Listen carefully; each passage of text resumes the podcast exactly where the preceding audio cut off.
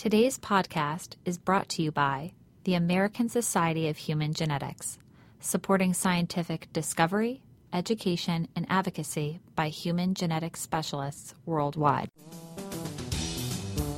From the CQ Roll Call Newsroom in Washington, this is CQ Now, your nonpartisan news source for how the inside workings of Congress and the federal government shape the real world. Donald Trump heads to Capitol Hill on Thursday to meet with Republican congressional leaders. Will Paul Ryan and company acknowledge his power over the GOP, talk about unity, or will they try to change the subject? Meanwhile, the House is making its most serious effort yet to address the prescription drug epidemic, voting on bills that address doctors' overprescribing of painkillers, remedies for overdoses, as well as legal remedies concerning opioid abuse. I'm Adriel Bettelheim with CQ Roll Call, joined by senior political reporter Alex Roarty and by health editor Rebecca Adams. Alex, uh, Donald Trump is going to have a very interesting meeting with Republican congressional leaders tomorrow, and you could see a number of ways this could transpire. You could see meticulously prepared House Speaker Paul Ryan, Senate Majority Leader Mitch McConnell wanting to tick through issues like taxes and trade. You could see things also going off the rails as soon as he opens his mouth. What do you think is going to happen? There's going to be some awkwardness on the inside. There's also going to be a total circus on the outside at the Capitol tomorrow when, as you described, he meets with, with Paul Ryan and Mitch McConnell. Um, this is a presumptive Republican nominee who, by his own admission, is not interested in, in the details of policy. And it certainly hasn't been a focus of his campaign beyond building a towering wall on our, our southern border.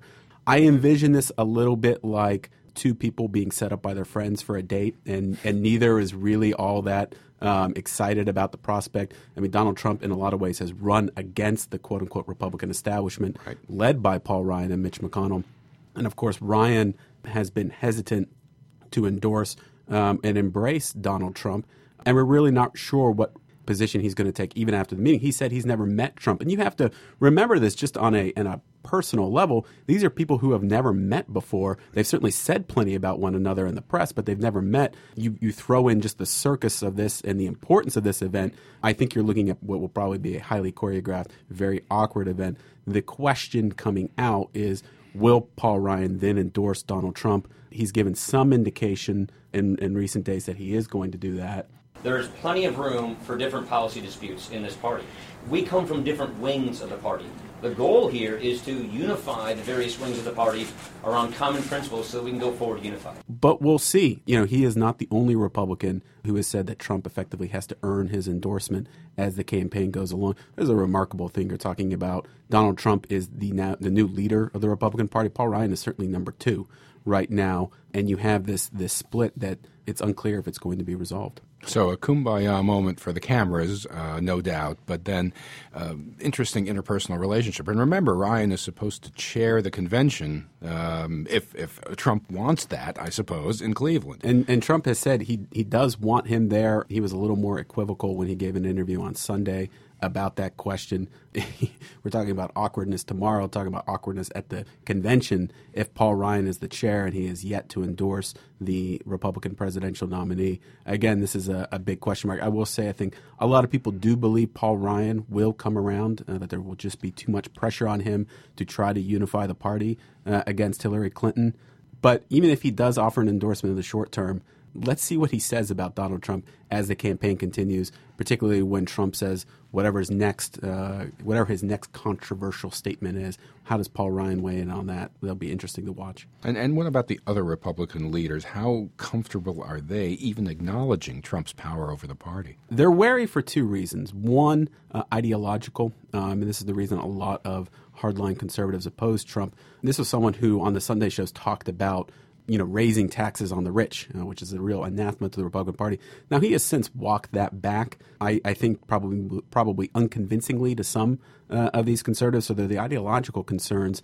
There are also the electoral concerns, and the electoral concerns that, with him at the top of the ticket, that the Senate Republicans are really going to struggle to hold their majority, and that maybe even the impenetrable House majority for Republicans might be at risk with Trump and so there are a lot of political reasons to try to keep him at uh, arm's length in case things go south in his campaign, which the early polls indicate is certainly possible.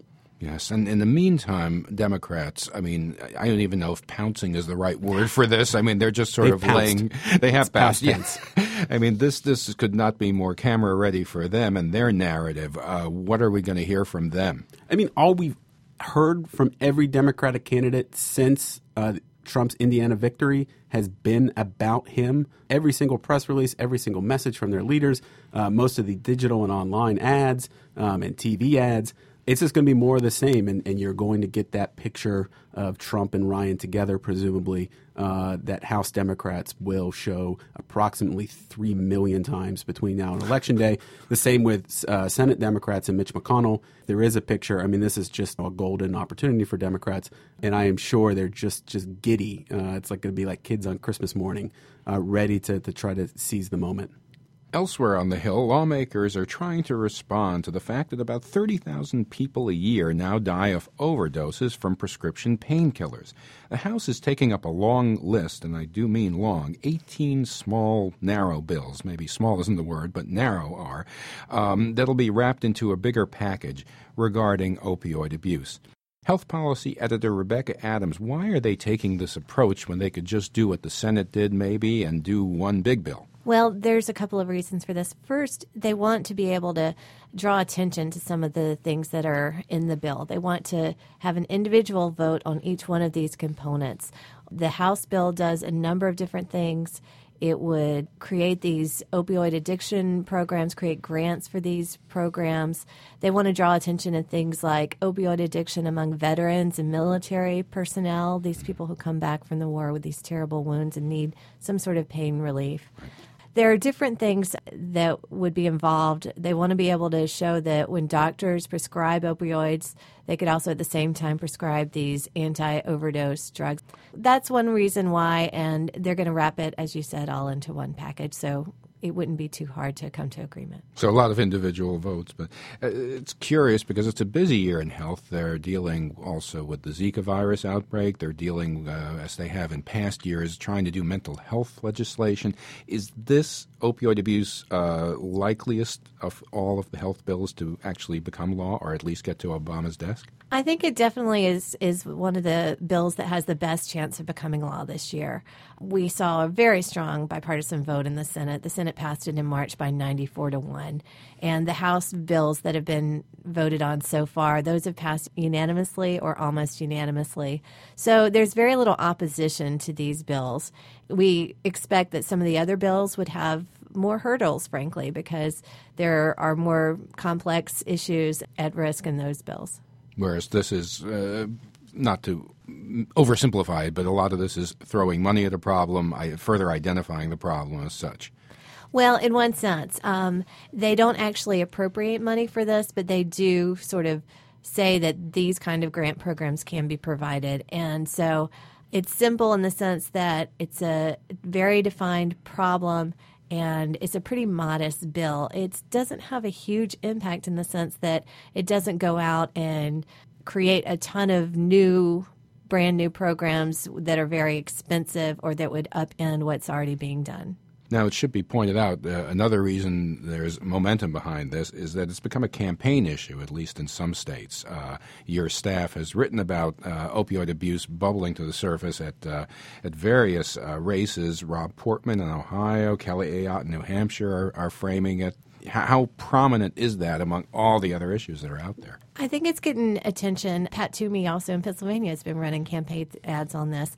I think it's something that is getting attention because it's affecting so many people from so many different socioeconomic classes. And it's, as you have mentioned, it's a, a very deadly problem. The number of opioid addiction deaths has increased 200% since the year 2000. And people are very anxious. They want to get some sort of solution to this. So, even though the solution that Congress has come up with is relatively modest, it's something that people can go out and say, we're trying to do something about. And they can get something done in an election year. So, yes. Counts for something. Yes. Health policy editor Rebecca Adams, thank you. My thanks also to senior political reporter Alex Roarty. I'm Adriel Bettelheim. Until next time, you can follow us on Twitter and Facebook at CQ Now and you can download our podcast on iTunes, SoundCloud, and Stitcher.